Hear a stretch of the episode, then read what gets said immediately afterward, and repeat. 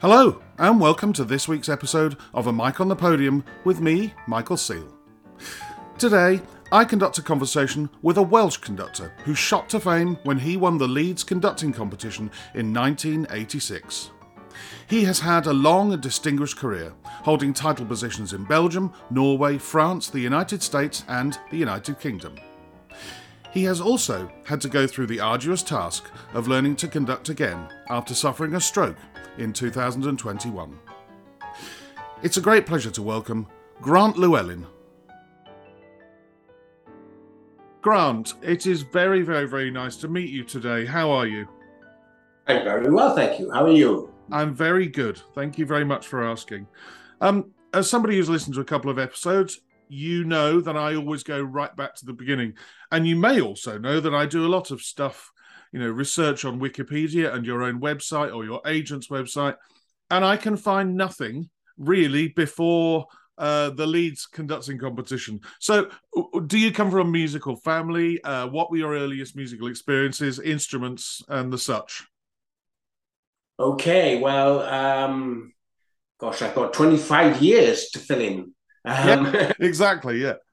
Um, I come from a large family of four boys, um, and uh, in southwest Wales in Pembrokeshire, that means a pretty boisterous affair. Um, rugby, football, cricket, musical instruments um, in the shape of a piano at home and uh, two parents who sang very enthusiastically, mm.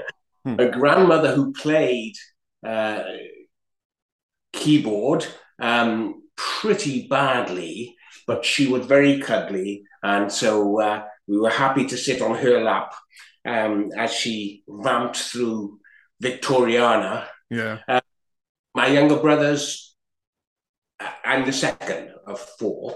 My younger, two younger brothers um, followed me uh, in pursuit of the cello and double bass um, and the piano. But uh, I really um, took off with the piano um, in the wake of my grandmother's enthusiasm, hmm. um, which well, five or six. I think I started formal lessons hmm. at uh, six, um, and then the cello later at nine. But I think you have to put all that in the context of the South Wales tradition of mm. love um, of music making, music making socially, publicly, in church, in school, at the rugby club, wherever you were, there was a chance that at any given moment we would break into song. Mm, yeah. Sounds rather romantic, but it still happens. And uh, um, so there was a lot of music in the air.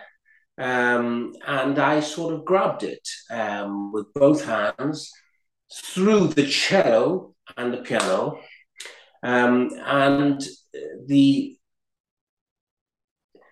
early um, change to my whole existence and life um, was my mother and father um, seeing a documentary on Chetham's School of Music. Ah. And that was, it must have been 1969, I suppose, or 70. Um, so I was 10. And um, I had the offer of going to Manchester to audition for this music school. And I didn't give it a second thought, really. I just took it as it came, uh, I was pretty happy, go lucky um, hmm. about everything, and uh, it was just an excuse to get to Manchester. I've never been to Manchester from South Southwest Wales, and in fact, get a chance to go and see Manchester United train. It was me, um, and my dad and I um, we went down to the ch- training ground in Salford um, and uh, saw a few of the names that I knew, and uh, it, it, it, was exhilarating and thrilling. And, and apparently, I did an audition sometime, sometime as well. Um, but uh, yeah, I, so I was duly offered a place at Chetham's and uh, a local education authority grant in those days. Now it's direct grant. Um, so it wasn't sure, I wasn't sure that um, I'd get the money. But well, lo and behold, I found myself in a grimy industrial northern city centre coming from a idyllic, bucolic southwest Wales countryside, effectively, mm. near Tenby. Um, and uh, once there, uh, again, I, I didn't reflect on it very much. I don't think I was a particularly reflective um, boy at that age. Um, always looking forward to the next challenge, the next opportunity, and I kind of got got on with life mm. amongst 250 specialist musicians, and they, and they becoming they became increasingly specialized as I was there. I think I might have been the second or third year of intake. Yes. Um, so it was early days, and there was a sort of crossover uh, between the day boys, the Mancunians, who tend to be less musical and more sporty, which suited me fine, um, and the, the real specialists who came from further and further afield to board. Yeah, there, there's an important question right now, which is uh, it's going to hang over this entire conversation unless I ask it right at this moment. Are you still a Manchester United fan? Because I am, and Daniel Harding is. well, I, yes, um, I'm pleased to hear it. I wasn't a Manchester United fan even then. All right, okay. I have always been a Tottenham, a Hotspur fan. Ah. As uh, the family, uh, my mother is from the East End of London, and her father supported Spurs, and so we had no choice. Um, uh, and I've lived to regret every minute. No, no, no, no. but but I mean, in 1970, if you went to watch training of Manchester United, you were probably going to see through a, a fence Best Law and Charlton, which were the sort of pop star footballers of their day. I mean, I know we're getting off conducting, but you know, it's it's a it's an interesting time in the sporting world.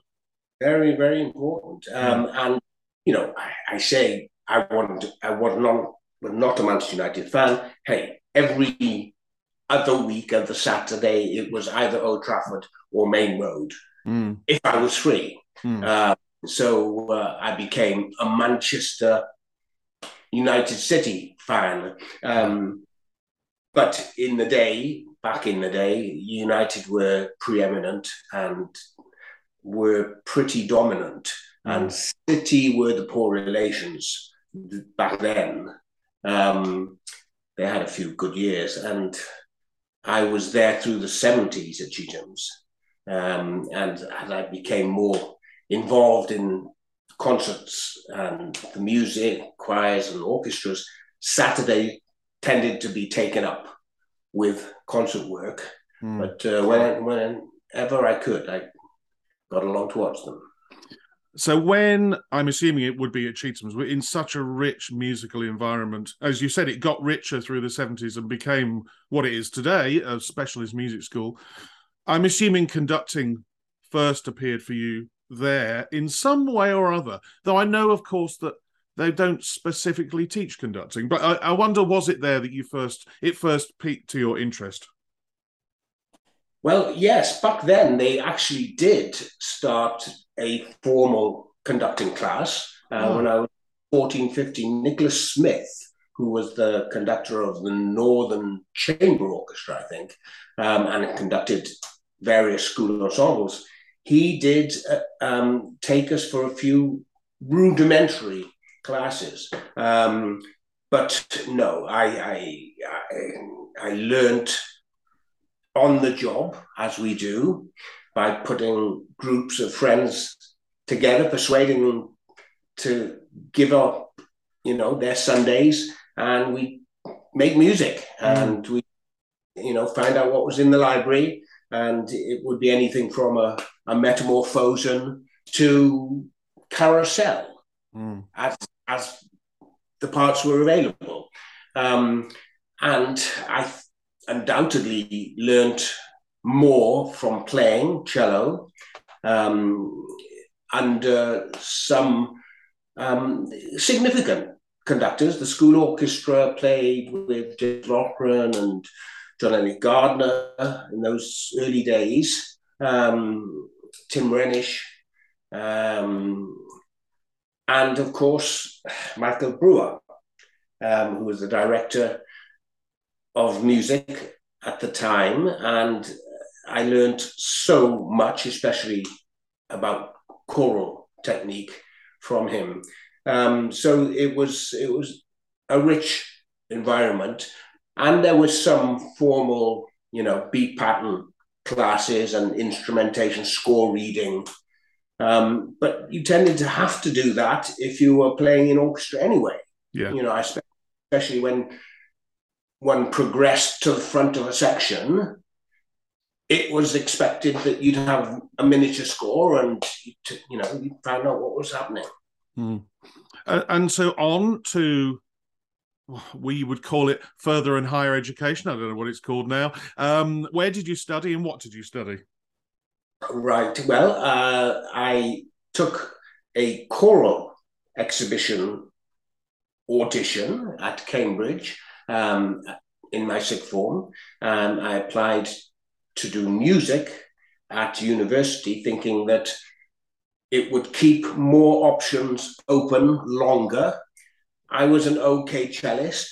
I was not going to set the world alight on the cello. I don't know. I may have been able to hold down a job. I probably would have um, with with work and application. Um, anyway, I uh, was awarded a choral scholarship and I got an exhibition to uh, read music at Gonville and Caius College, Cambridge, which I deferred a year, taking a year off, as they called it then.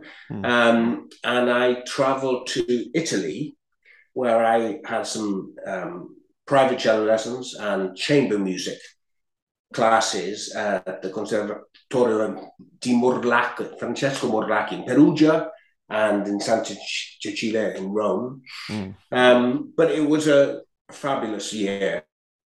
I wasn't attending regular classes at either one place, and I played as much football as I did, frankly, the cello. In fact, I earned I earned a lot more money playing football than I did playing the cello. Um, but uh, it was a, a year where I s- sort of came to terms with the cello. I practiced more than I ever had before, and I dis- and decided on the strength of it that um, I would go up to university and concentrate on conducting. Mm. Um, so it was a, a conscious decision to neglect the cello somewhat. Well, I didn't neglect it. I played like I always had in many concerts, but uh, um, I favoured the idea of conducting it. was Little more than an idea at that point, but uh, I'd done a little bit. Uh, but you were at Cambridge, so it was a fertile music environment, and therefore, you know, you can do as you've been doing at Chetham's and and form groups and uh, and sort of get your hands wet.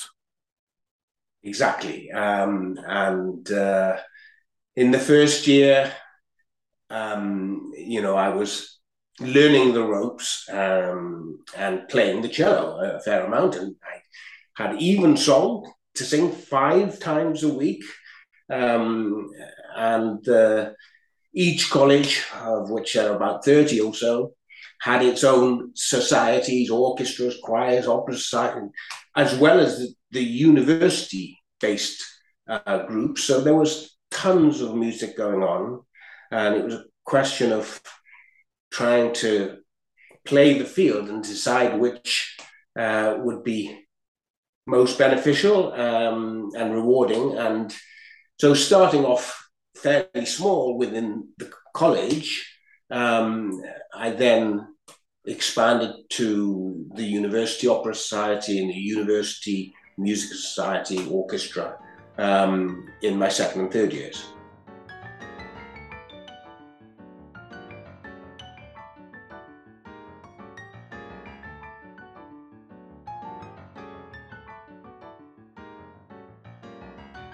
We're just about to come on to four of the biggest names I could ever think of in the conducting world who mentored you uh, at Tanglewood in America. But before we go to Tanglewood, were you having any lessons at Cambridge, any private lessons with any conducting teachers, people, or uh, somebody you could go and speak to, a mentor, or somebody whose advice you could seek? The conductors whom we enjoyed um, were largely um, music directors at one or other college, chapel. So Nicholas uh, Stephen Cleobury, of course, um, at King's, and Philip Ledger before him, and um, George Guest at uh, St John's College, Cambridge. Richard Marlowe um, was a wonderful, again, wonderful choral conductor at Trinity. Um, so there weren't symphonic conductors um, to learn from, alas. Mm. Um, but, you know, in a sense, it gave us the freedom to conduct our Mahler symphonies if you had the the wherewithal to motivate other students um, and Puccini operas and Stravinsky, the Rake's Progress I did, and you know the Opera Society there. We were, we were crazily ambitious. Um, and I can't imagine, I've just done the, the Rake's Progress again, and I cannot imagine what it must have sounded back, like back then. But it was, you know, a fully fledged production um, in the Arts Theatre in Cambridge. And somehow or other, we sold tickets to the to the public, um, and uh, it it was a great, very steep learning curve, but um, the shock to the system was postgraduate at the Royal College of Music with Norman Del Mar. Mm. Certainly did not suffer fools and he didn't take any prisoners. And, um, you know, you might well have conducted Mahler at Cambridge, but this was the real world that he was preparing us for. Um, and I spent two years with him, um, and it was tremendous. Mm. Um, his first and foremost, his utterly sincere and profound music making. Um, but he always backed that up with, uh, I would say, what's the right word? Um, forensic, I suppose, knowledge of the score and scores, mm. music history um, his book, The Anatomy of the Orchestra, was our sort of Bible. Um, and as I say, you know, quite a few of us fell by the wayside. Um, and uh,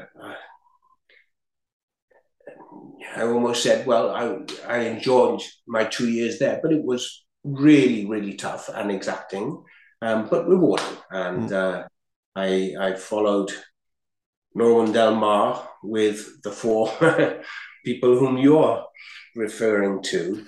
Well, um, yes. So, I mean, how do we go from Norman Del Mar, who's appeared in previous episodes, Simon Halsey, for instance, right back in episode nine, he studied with Norman Del Mar.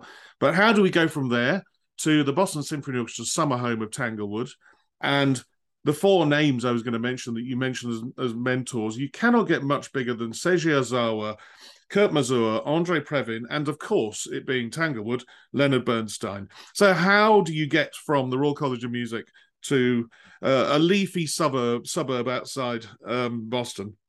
So, Tanglewood back then um, was, I reckon, probably the preeminent summer program um, for conductors. Aspen were sort of on the um, radar, but not quite at the same level. Um, so, you know, as a postgraduate conductor, I knew it was the place to go if one could get uh, on the fellowship program.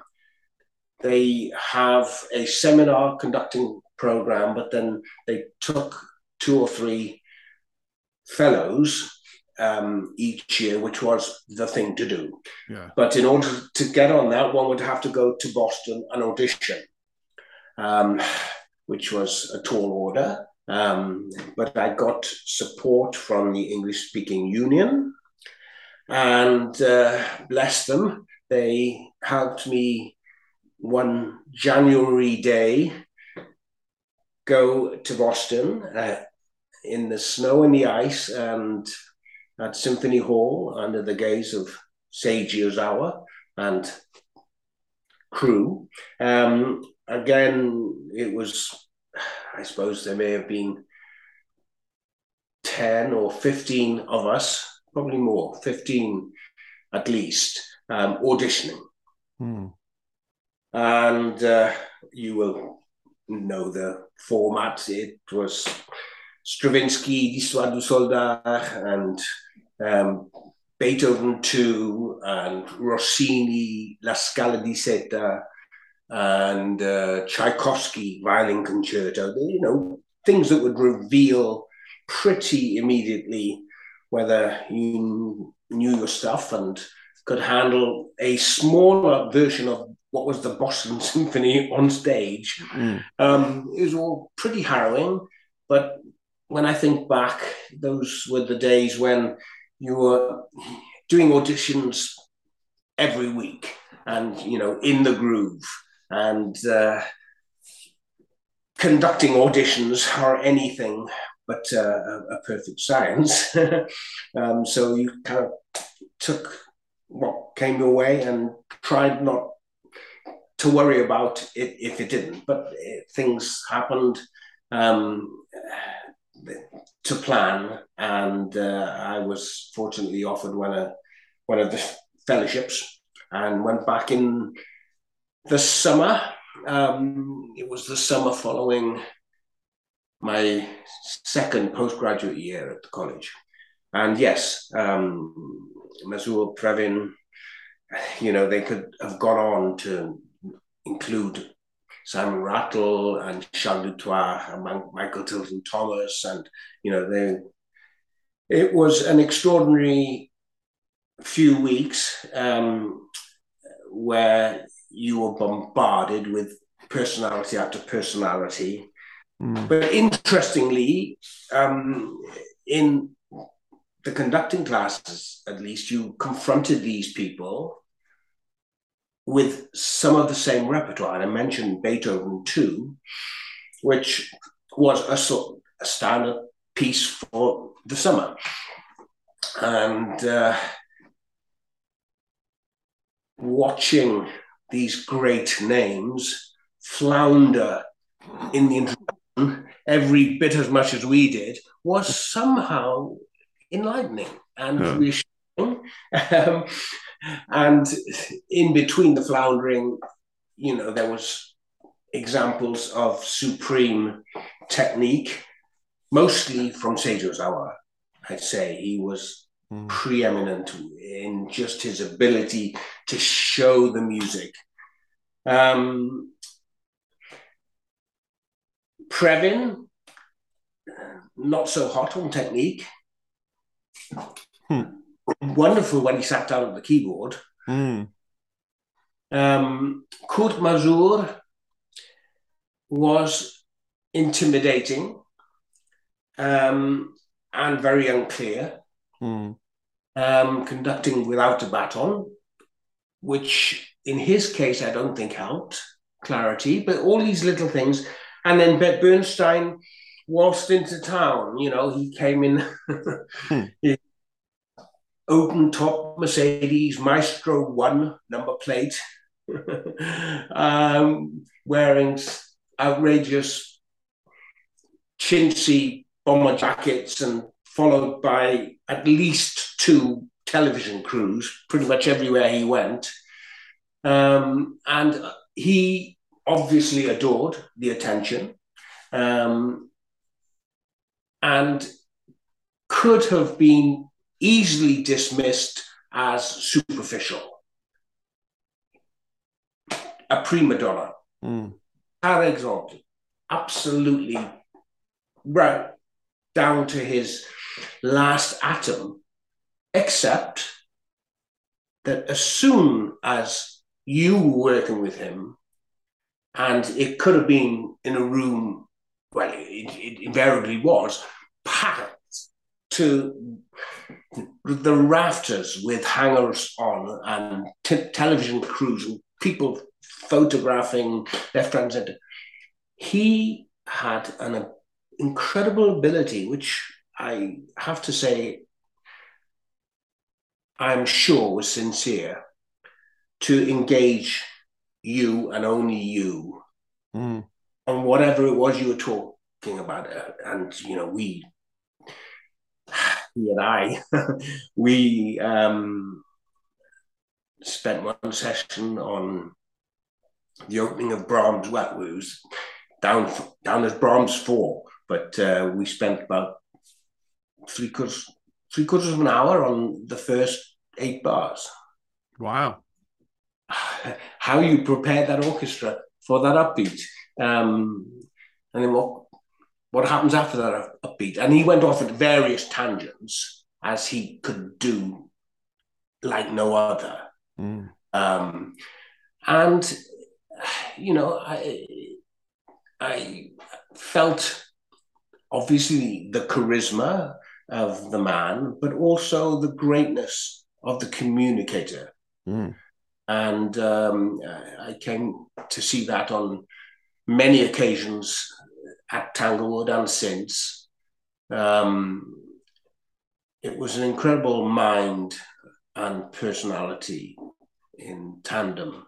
Um, so I think with Bernstein and Ozawa, who, in a sense, was the antithesis of Len Bernstein in that he he didn't talk very much. He, um, he he didn't have that much English, mm. um, but he had the most extraordinary conducting technique. Um, and I learned more from watching him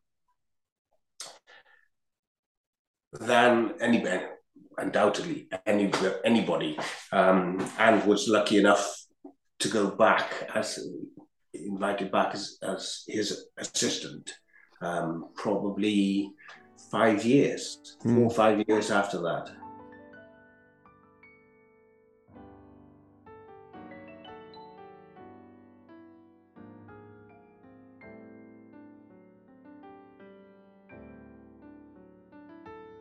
Well, we're going to come on to that because of on a previous episode, uh, I'm afraid, a, a, what, what would I call him? A partner in crime of yours, Robert Spano, talked about a, a couple of uh, wonderful years you spent together sharing the assistant conducting role. Uh, you're smiling and nodding your head, which is a good sign. Um, I'm going to go briefly back to Bernstein and and rubber stamp what you just said with the story from the our dear departed Bram Tovey, who died earlier this year, who talked about standing in for Bernstein, um, uh, standing in for a concert that Bernstein was going to attend, and Bernstein appearing at the back of the Barbican again with a film crew following him, smoking ever, ever everywhere that he went. He said, but the minute he stood next to me and gave me advice about conducting his Bernstein's music, you know, he said I was the only person in the room. He said, and that was the most important thing. All of the other side issues, the camera crews, the lighting, the you know whatever else that that had all been jettisoned, and he was there purely to help Bram out in what Bram was doing.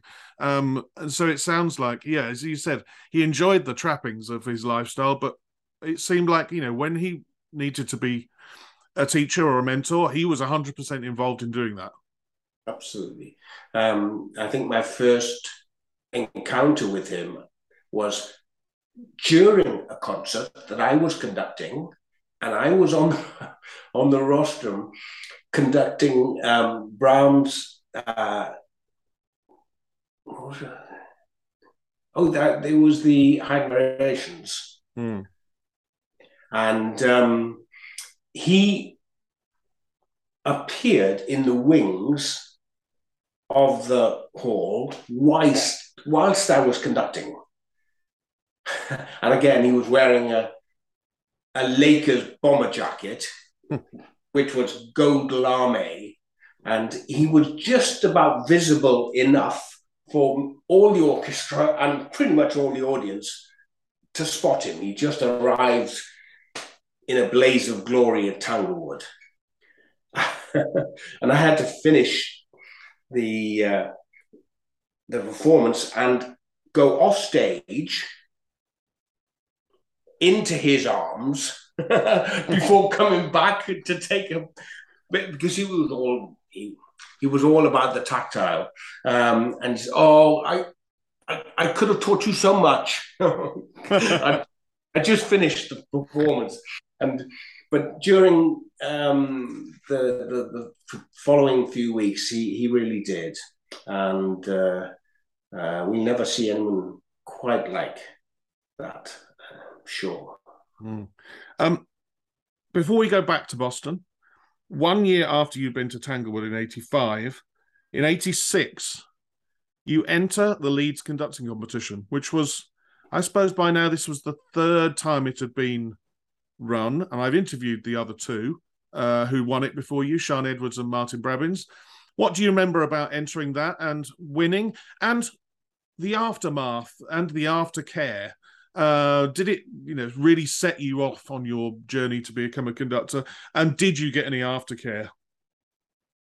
Um, well, uh, it was another example of, uh, you know, an audition, conducting audition, um, this time competition, uh, that you took or, le- or left.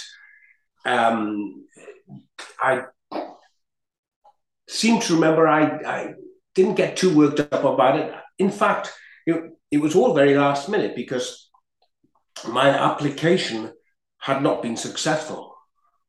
Um, and being a conductor, I was put out um, mm-hmm. why they accepted me. I, you know, I just come back from Tanglewood and uh, been a conducting fellow at the Royal College, and um, apparently a um, prerequisite was submission of um, uh, a couple of references, referees, which I had given them. I can't remember Norman Del Mar and Seiji Ozawa or somebody, um, but they wanted the actual references rather than just the referees. Mm. They wanted a written document signed by, yeah. Uh, anyway, I was um, a reserve, and um, I only heard that I was going to go to Leeds uh, the week before, and um, so I sort of had nothing to lose um, in that the repertoire was for the first couple of rounds fairly standard. It were including L'Après-midi d'un Faune, which I knew quite well. But then I sort of hoped I didn't get through to the final because the final concert was really obscure. It was um, Shostakovich 6, Mathis der Maler, Hindemith, and Vaughan Williams six. Oh wow! Wow, that's that. As you said, obscure. I mean, possibly the Shostakovich would have been the most well known, but amongst Shostakovich symphonies, even that, you know, most conductors will have learned one, five, ten. You know. Yeah, absolutely. Yeah. Um, so uh, when I learned that I was in the final with two others, um, I had to very quickly learn Vaughan Williams' Sixth Symphony, which I had been assigned. You know, you you do things, burn the candle uh, as necessary, and uh, it it uh, it worked out. Now, um, at that time, um, I had received some interest from a manager, which was the next big hurdle. Mm. And he um, came to watch the final concert. And literally, before I think I w- went up to, to receive the prize, had offered to represent me. Um, now, he it was a renowned man- management, and I, you know, I thought this is what I wanted all along. Um, at that point, um, I pretty much received first invitations to conduct most British orchestras. Yeah. Yeah. And um, in terms of follow up care, you mentioned, um, I don't remember having any further contact with the Leeds competition, mm. competition as such. Um, but I had this manager um, who um, who looked after me very well, was very ambitious for me, um, perhaps in retrospect, too ambitious. Mm. But I survived most of the first engagements and was invited back most places um, and started to conduct abroad um, quite a bit at the time um, in the former Soviet Union, which was interesting to yeah. me. Um, but interestingly, um, when Seiji Ozawa invited me back to Boston, um, it was very much disapproved of by my management. What, you're going to become a, an assistant conductor? When you're a fully fledged conductor in your own right, you you know. And I said, well, um, as far as I was concerned, I still had plenty to learn, and I could think of nowhere better to do it than in Boston, the Boston Symphony, which I knew somewhat, and with Ozawa, who had always been very generous, very giving, um, and uh, very kind, um, which I thought would be a safe environment to be an assistant. And because there were two of us, me and Bob Spano, it meant that we would only be have to be contracted in Boston for half the season, mm. and I could continue pursue my freelance career um, back in Europe and who knows elsewhere in the States. Um, and that's how it worked out. I thought the family came, we all went over to Boston um, for four years, and uh, they were marvelous years. Yeah. Well, I mean, you basically answered the question that was on the tip of my tongue, which was, you know, if somebody, you know, we're, we're, we're, there's eight years between us now, you know, we're in our 50s and 60 years old. Nowadays, somebody who wins a competition whether they would even entertain the thought of then going and being an, an, assistant conductor after winning a competition and getting your first steps on the rung of a conducting career you know let alone whether the management would agree to it it would seem something that just wouldn't happen but I know because of the way that you've just spoken about Ozawa, Boston, and where you thought you were in your life, that you know that you did the right thing. Uh, and I and I would I I think you know I would agree with you. It's probably a brave decision to go against your management, but then you know what's right for you, you know, and that that's the whole point. You know how much you know or don't know. You know that that's the important thing, isn't it? Yes, and as a freelance conductor, um, as I was for four or five years, then um, you very rarely get close to an orchestra if you're doing one-off gigs here, there, and everywhere. And I, you know, I repeatedly conducted some of the same orchestras, the BBC in Wales, the National Orchestra of Wales. Um, I was getting to know with, you know, spending two or three weeks each season. Mm. But really to get to know an orchestra from the inside, which I was able to do in Boston, get to know individuals, the strengths and how they operated. Some of the greatest orchestral players in the world, obviously, um, to be able to get that close to them was a treat and something that uh, you know in, I don't I don't think as a conductor you often do. As an assistant conductor, it was possible. Mm.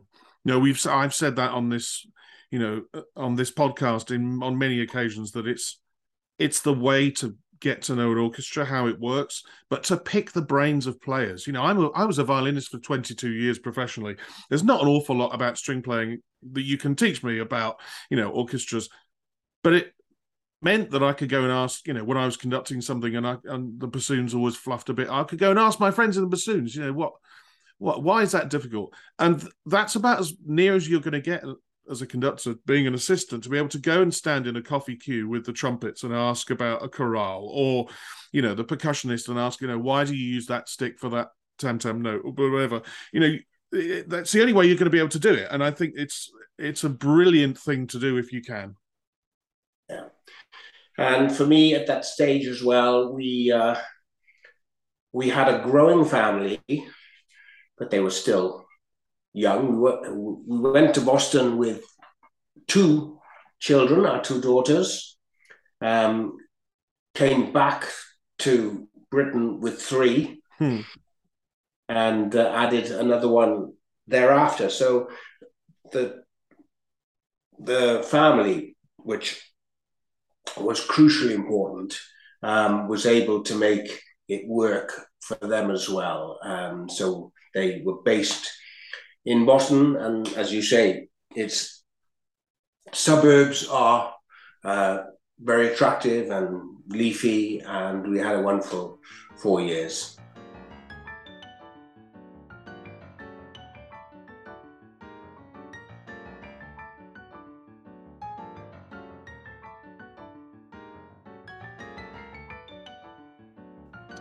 Now, my next question is basically with a foot either side of the Atlantic Ocean. Um, because if I reel off the places that you've had positions at, three years of principal guest conductor at the Stavanger Symphony Orchestra, three years as chief at the Antwerp Symphony Orchestra, uh, then five years at Handel and Haydn Society in America, and from 04 you were music director of the North Carolina Symphony Orchestra, and now you're music director laureate, and since 14 music director of the Orchestre National de Bretagne. Plus, of course, you've ever since those early days, you've had an association with the BBC National Orchestra Wales and even took them on tour to South America and Patagonia, which for the Welsh and the Patagonians was a big thing. I remember reading all about it and hearing about it on the BBC. My question is your role as music director either side of the pond is obviously very different. Do you enjoy that extra thing that comes with being a music director in the United States, where it's not just about waving your arms around devising programs. Uh, you know, it's it's about pressing the flesh of the local philanthropists, uh, you know, trying to convince people they need to invest in their their local orchestra, versus Europe, where it is much more highfalutin and you're only thinking about the music and waving your arms around. How do you find because you you said to me off air you're basically spending half your time in North Carolina and the other half in France. So, how do you cope, and and do you enjoy the American side of it? Um, I did. Right. I was I, I, I was there for 16 years. Yeah. And that's a lot of flesh. Yes. um, yes, I I sort of uh, bought into the whole scene out there because um, I knew that it was part and parcel of the life and the survival um, of uh, any symphony orchestra. I'd seen it in Boston. Um, so I, I, went to North Carolina with my eyes open in that respect. Um, and I think partly because it was a regional state orchestra um, that identified very much with the outlying areas areas of North Carolina. Um, that part of the job was all important. Mm. Getting on the road, um, small towns in the Appalachian Mountains in one direction, along the the outer banks, the coast in the other direction. Um, and for me, that was a great attraction. Um, we had, we have a first class concert hall in downtown Raleigh. And uh, in addition, we had, I'd say, 10 satellite concert series around the whole state. And we would occasionally take tours for two weeks at a time out to the mountains. Um, yeah, it was a thrill for me to to meet so many um, different people, and uh, um, I grew to really appreciate the community role that a symphony um, performs and mm. should perform and we probably more than any other um, American orchestra had an extensive series of education concerts, um, and the musicians were really dedicated to them, and uh, I appreciated that. So um, yeah, that was North Carolina, sixteen years. In France, hmm, um, they had a very different model largely state sponsored. Mm. Something like 90% of um, their income was provided for them. Um, but in recent years have had to um, take something from, if you want, the philanthropy in the States, and they have uh, um, uh, an American New Yorker as the general manager. And we're really pushing the boat out in that respect. And so the friends uh, of the um, Orchestre National de Bretagne um, are becoming more and more crucial and important there as well. Um, and uh, I have to say that now, um, post pandemic and post stroke, mm. that has become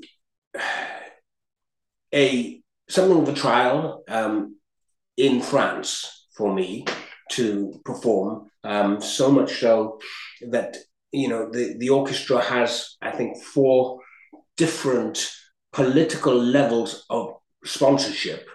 Um, the politicians at the city level, at the metropolitan area, the uh, the province of Britannia and the state in Paris, and every, at every level, there are politicians who want to be consulted and have a couple of hours of your time in very formal French mm. because there's a certain protocol, you can imagine, uh, with the politicians. And um, that, for me, you know, the, no meeting lasts less than two hours, invariably two and a half hours.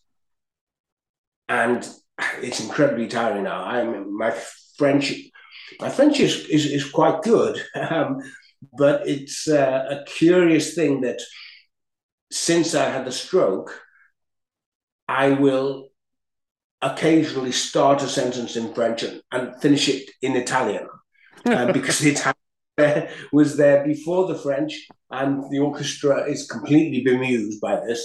But um, it's an interesting um, symptom. well, you mentioned the stroke, uh, and I know it was last year, wasn't it?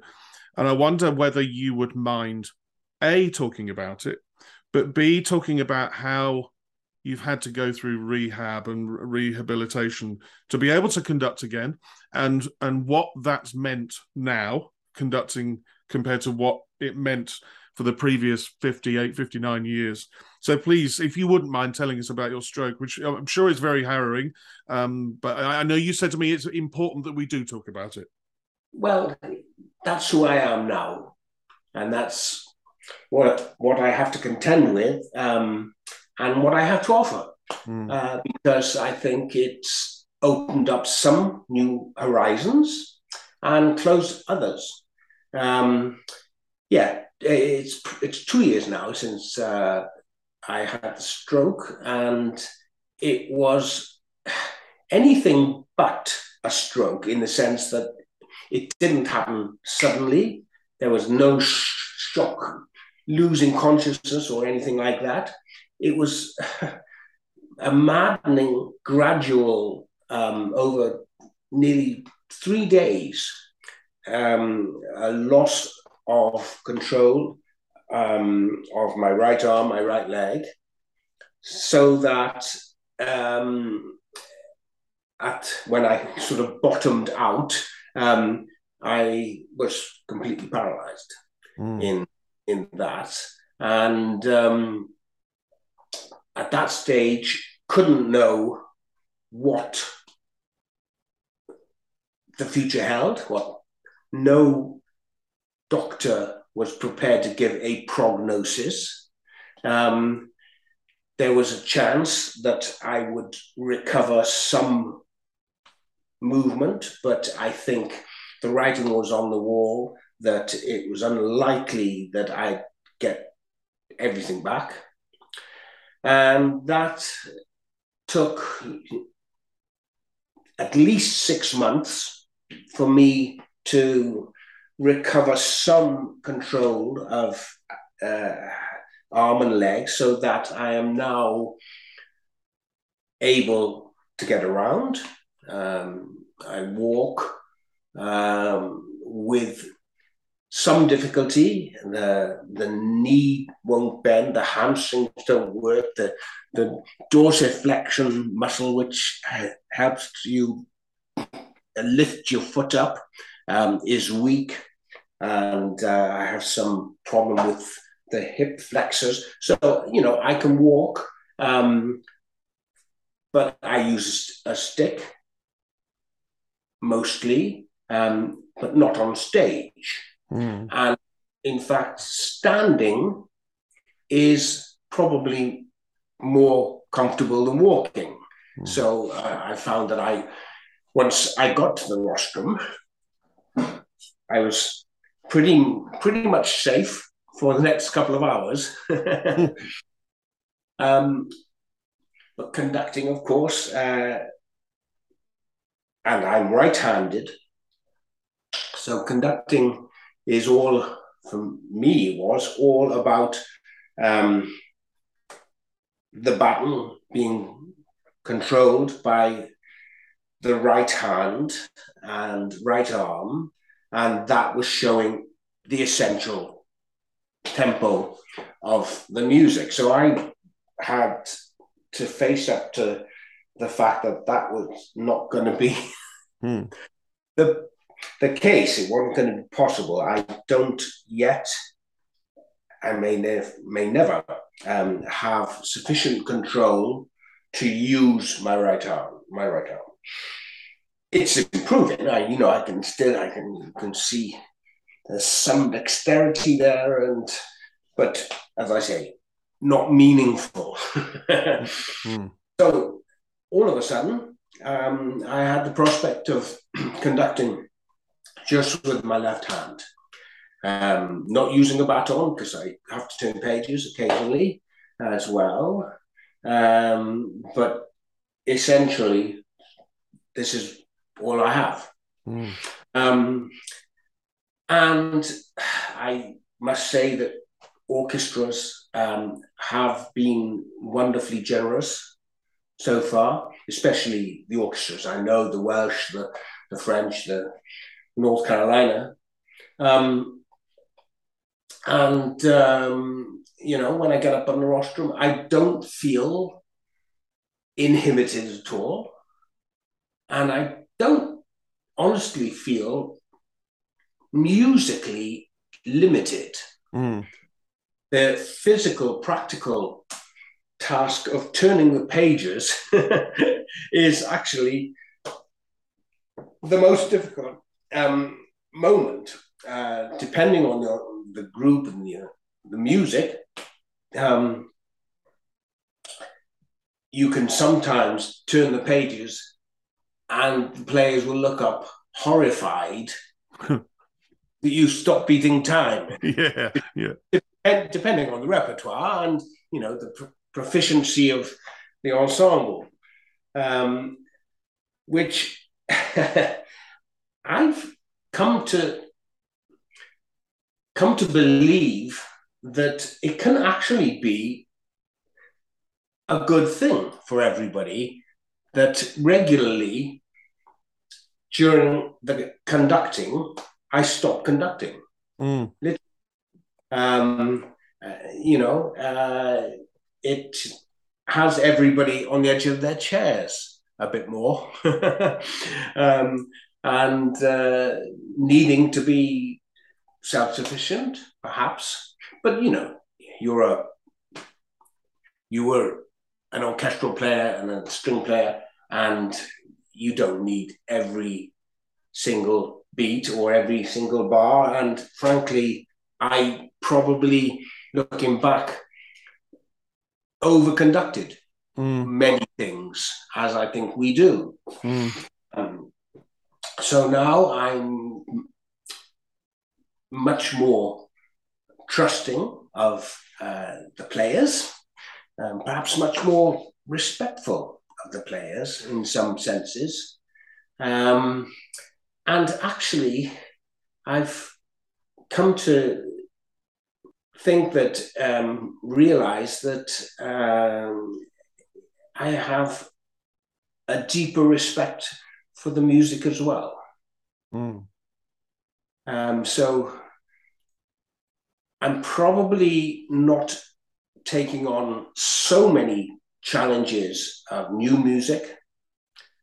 Um, although I still conduct quite an amount, but I'm revisiting repertoire um, that I've conducted before a number of times, and I am enjoying it so much more. I'm finding the preparation um, is more in depth mm. because you know conductors career around the place from one concert to another from one orchestra to another with a whole different program from week to week and it's insane and you know i, I used to do it willingly and I, I enjoyably i suppose to a point, but now I'm ha- having to slow down somewhat. And uh, um, uh, well, I was going to say gone are, are, the weeks in France, followed by a week in North Carolina. Followed. The reason I laugh is I'm about to do just that. um, but I, you know, back in the day, it used to be a whole year of alternating transatlantic flights. Um, and uh, I think, well, I know it was too much.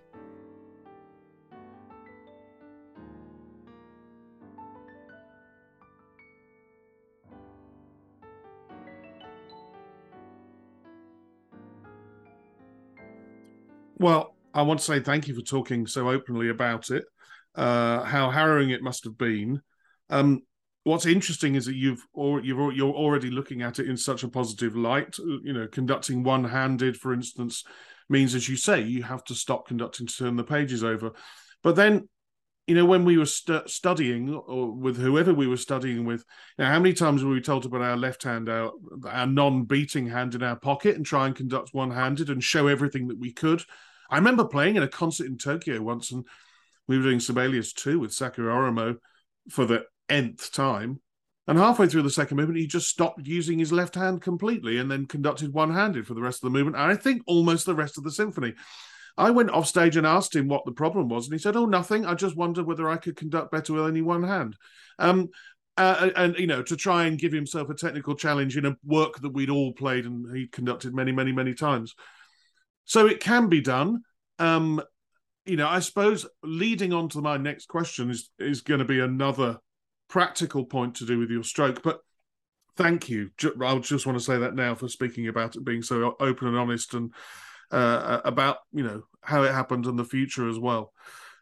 Might I go on to the eleventh question because it's fresh in my mind? It's about score study. And I ask every conductor this, you know, how you go about studying a score. And the question I always ask is, are you a scribbler in of, of, of markings and red, blue, and black and whatever else?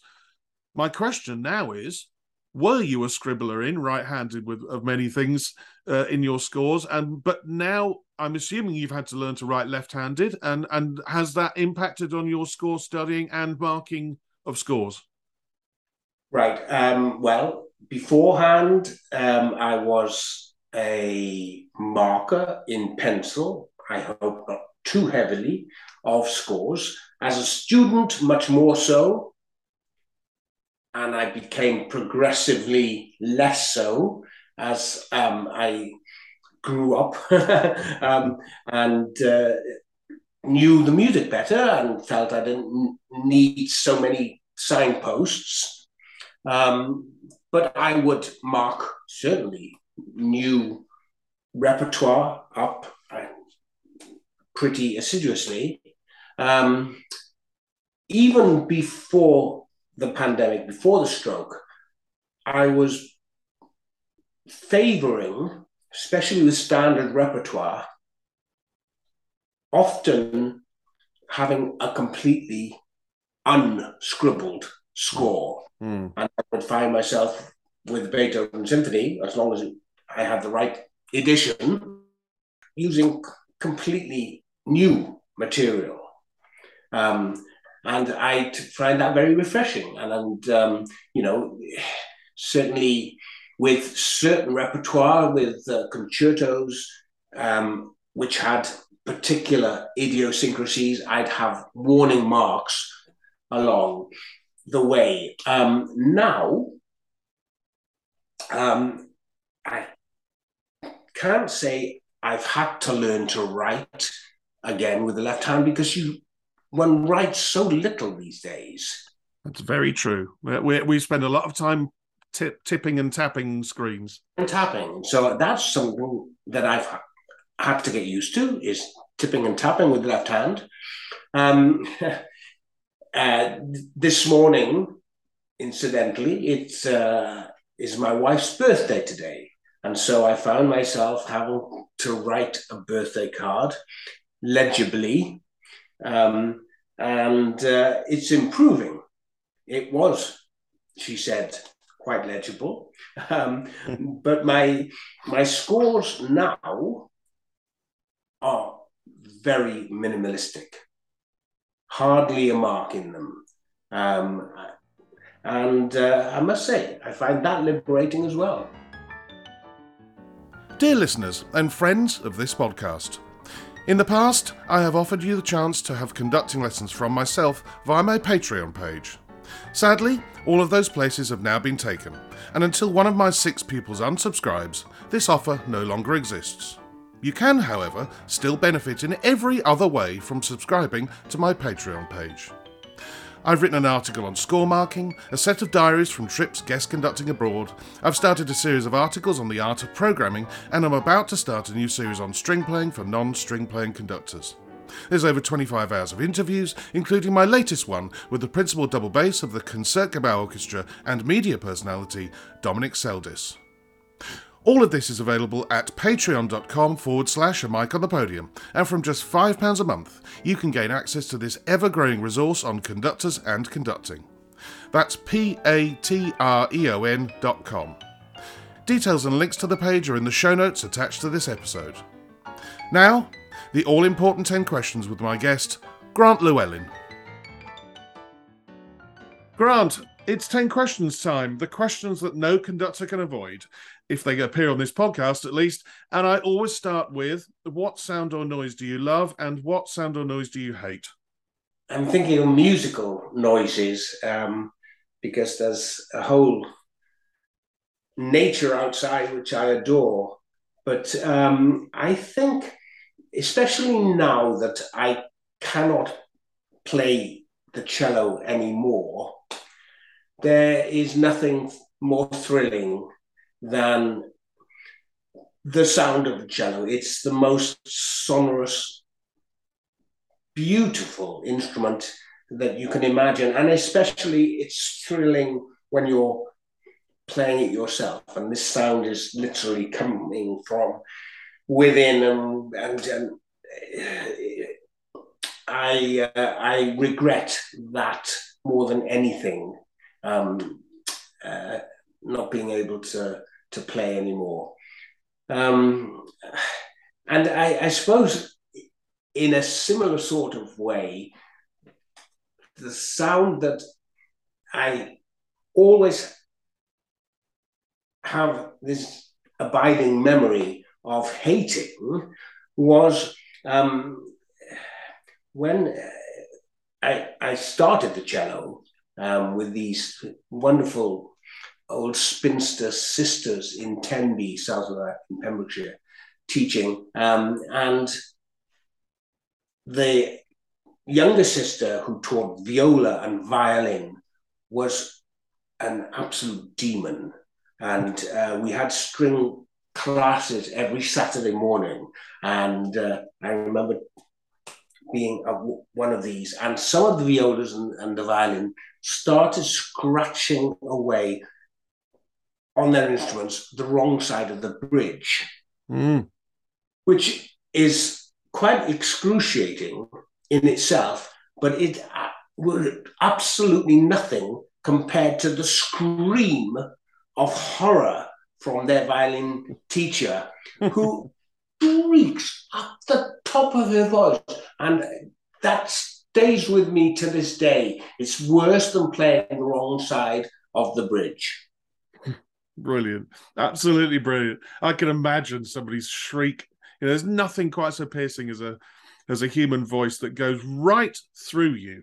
Yeah. Absolutely. And she it was a she was diminutive, this lady, and perhaps the fact that it was a female voice as well. And it, oh, well, it was so high pitched and excruciating. If you had 24 hours free, what would you spend it doing?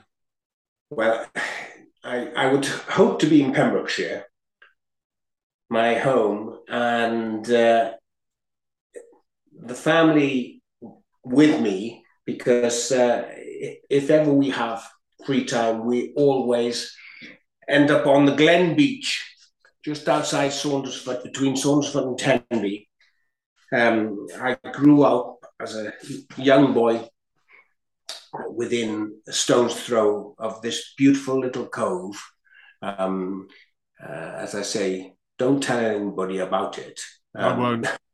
it is private, and when the tide comes in, you have it to yourself. There's a little cave there as well, and when the tide goes out, it's the perfect cricket pitch, soccer, rugby, you name it, rock pools. Um, so it would be 24 four hours on the Glen Beach in Saundersfoot with my kids.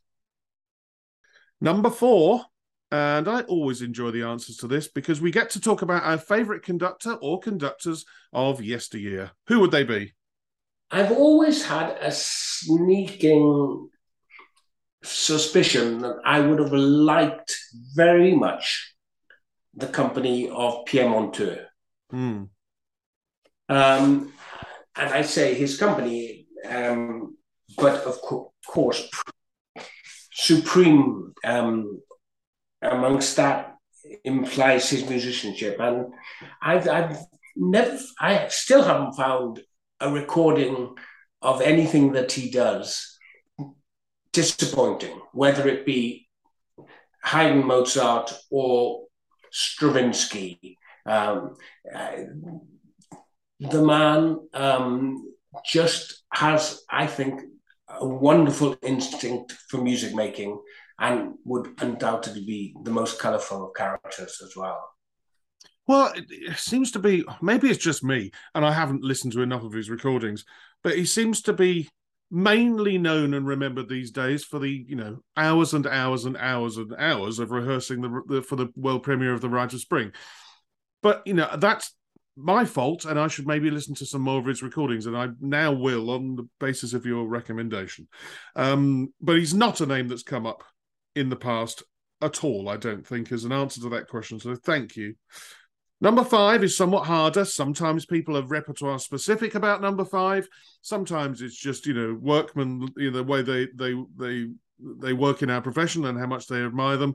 And occasionally, as I've said, people refuse to answer the question. Uh, and the question for number five is who would be your favorite current conductor or conductors? Yeah, I can see why people refuse. Um, it's a bit of a cop out, um, but I would like to div- divide the answer between my my my mentors mm-hmm. who are still with us.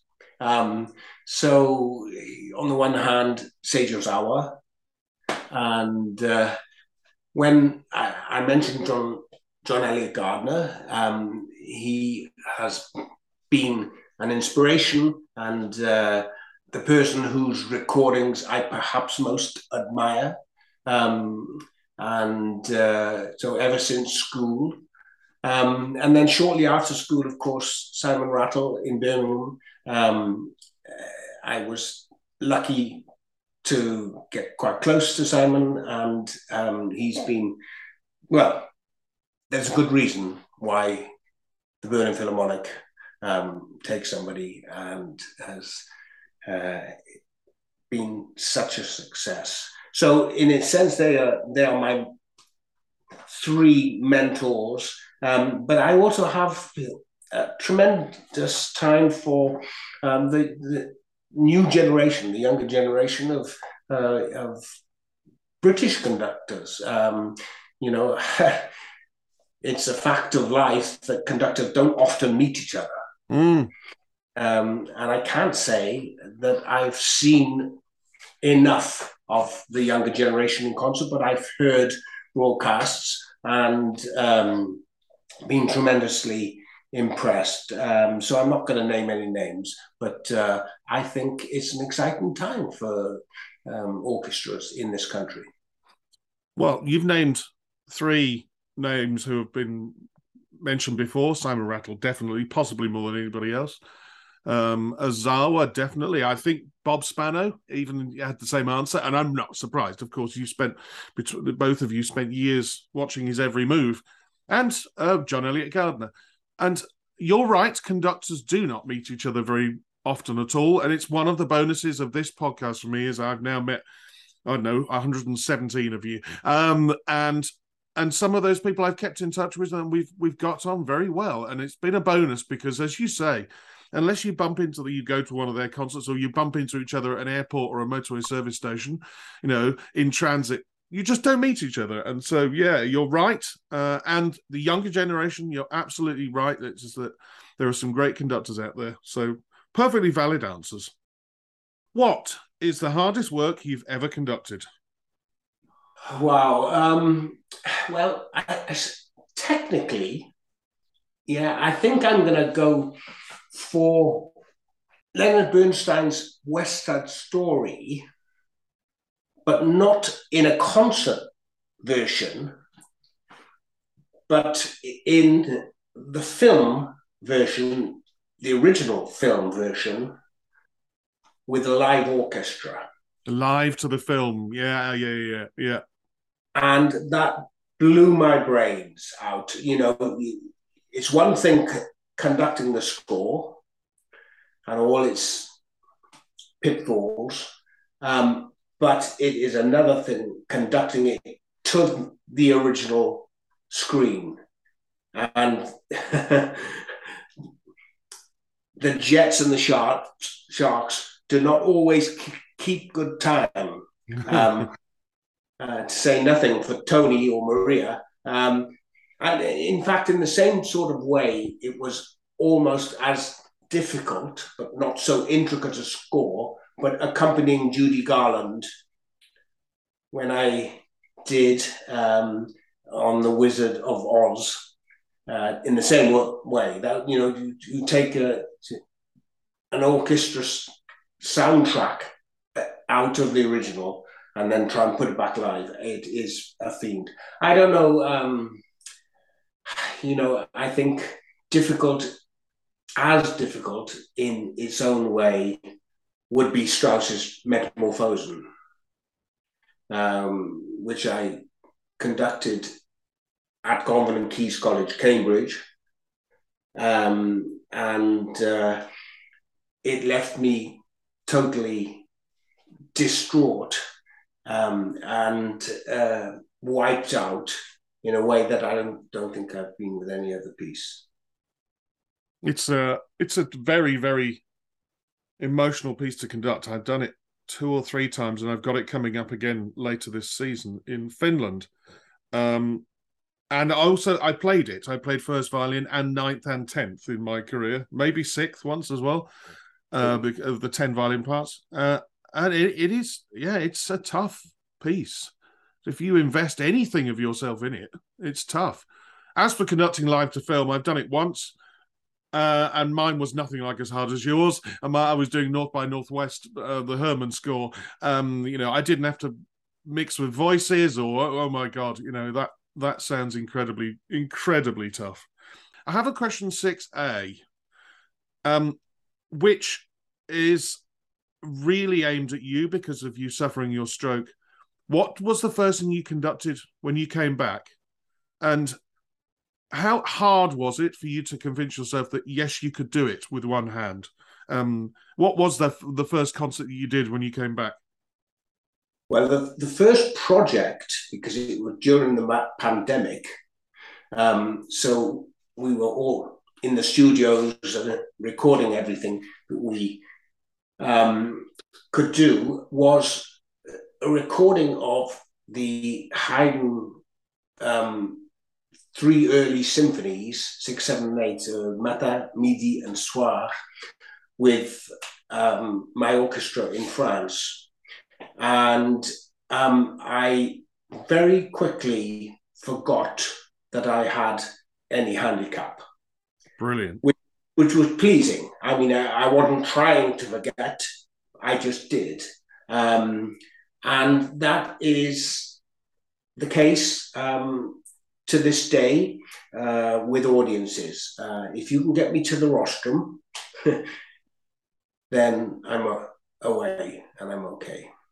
Well, I had to ask because you know it, it must have felt a little bit like it did way back when for all of us when the first time you can practice in front of a mirror you can practice with your eyes shut you can practice with a score you can practice conducting along to a cd if you want but nothing prepares you for the first time you go out and do it with a live orchestra and it must have been felt the same when you first started to rehearse just briefly uh thought i'm i'm you know uh, i'm starting all over again oh i i was terrified mm. um and I'm still somewhat anxious, um, especially with a new orchestra, the first rehearsal. You know, what does the management tell an orchestra? Oh, well, Grant is only able to use his left hand. Uh, I, I, hope you can all follow. Um, I don't think that that is necessary anymore mm. people will realize during the course of the first rehearsal or not. Mm. And uh, it, interestingly, um, there are quite a, a, few members who just see me and it's it, it looks fairly natural, and so they don't question. Mm.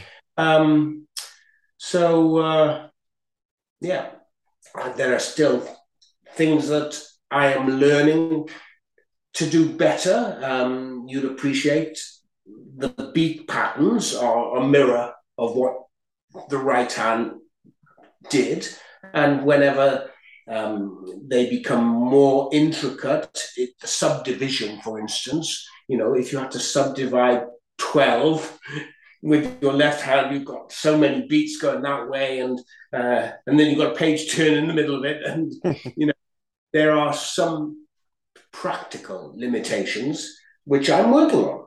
Literally, you know, beating five and seven and what have you um, is, is, sometimes a challenge, but uh, that's the least of our concerns, really.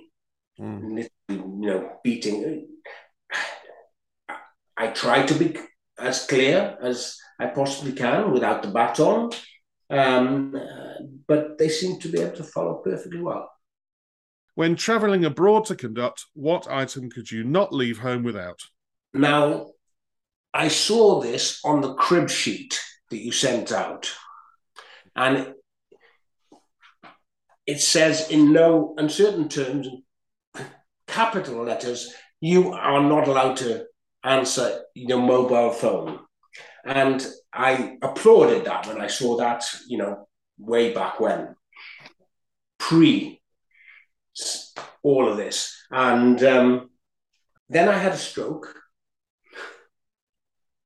And suddenly, the practical challenges of getting around airports, immigration customs, especially with the pandemic, payment of any sort, research, internet, sound libraries is a major challenge for me now. I, I, I just can't carry things and um, and so I'm going to break all of your rules. Like, sorry about this, Grant. Grant, I will allow it because I, I have. Gonna, I, I, will allow it. I yeah.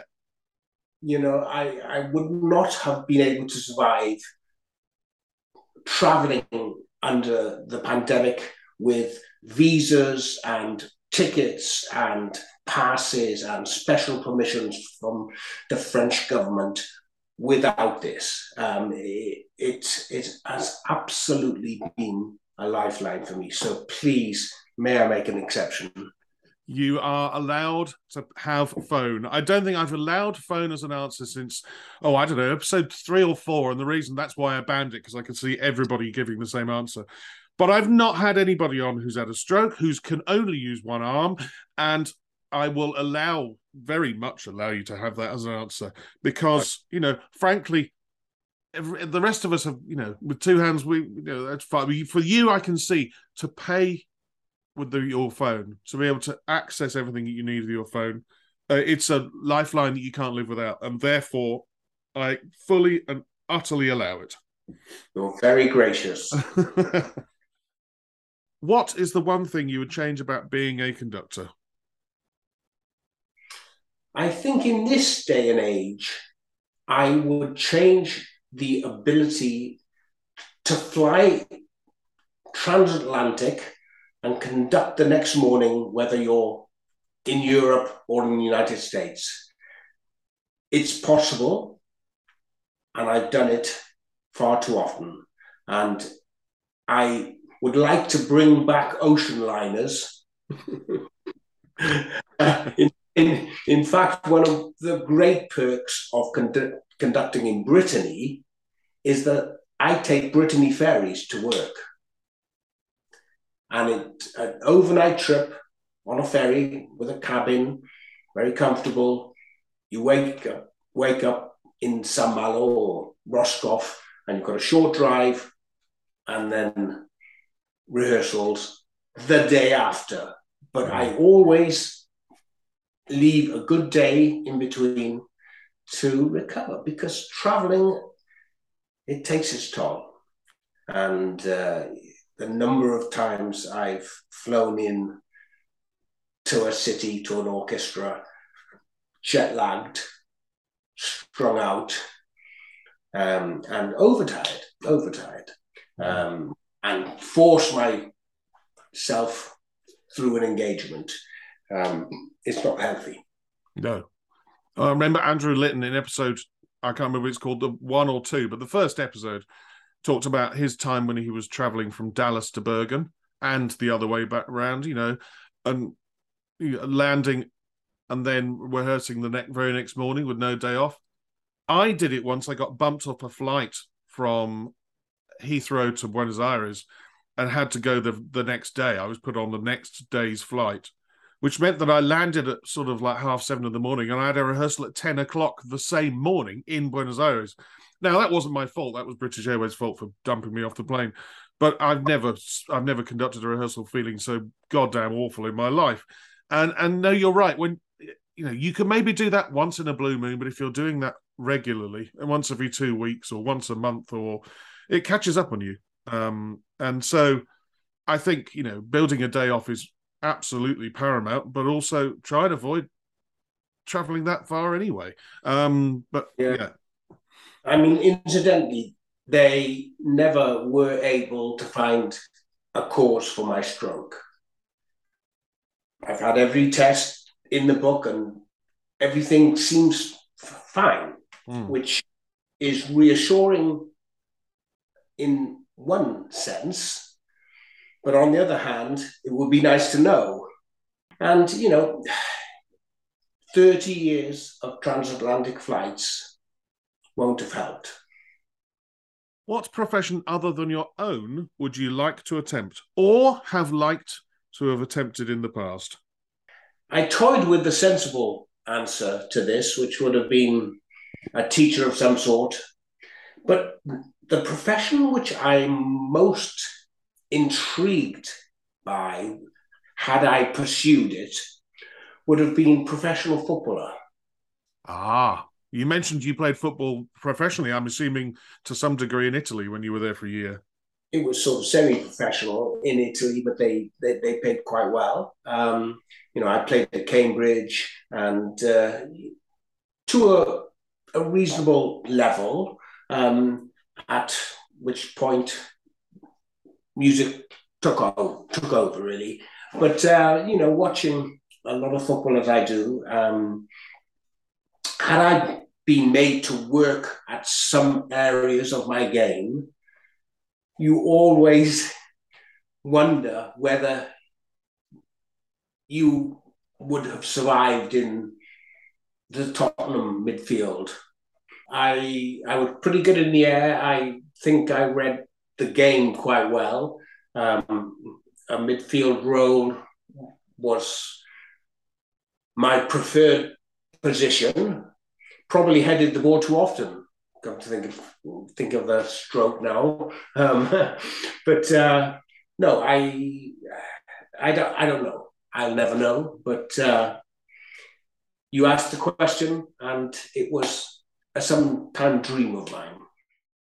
And the final question, Grant, is my favourite of all. If the world were to end tonight, what would be your choice of final meal and drink? oh gosh, um, I I think I would keep it simple. Um, frankly, if this world is going to end, I, I don't want to end with a full stomach.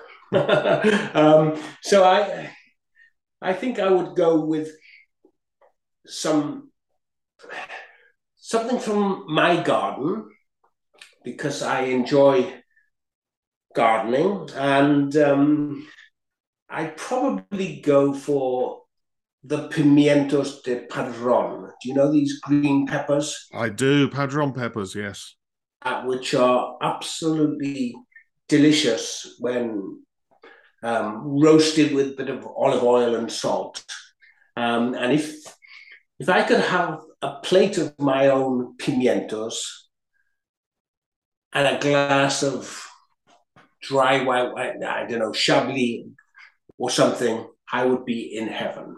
So it's very cheap for you if you're providing this, but just a glass of Chablis and a bowl of pimientos and let the world go to hell in, in a basket as far as I'm concerned.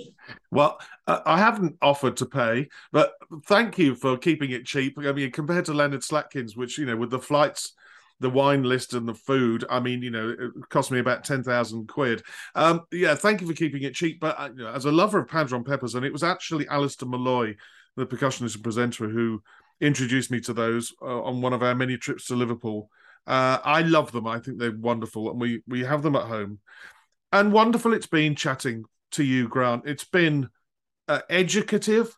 It's been informative. It's been touching, uh, and I've really, really enjoyed chatting to you.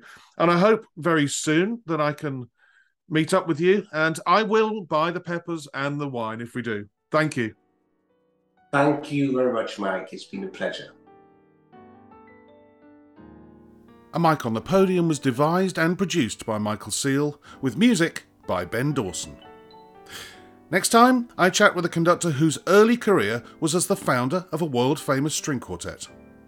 After retiring as a violinist, he has had a very successful career, with title positions in Switzerland, Hungary, the Republic of Ireland, the United Kingdom, and his native Hungary. But until then, bye bye.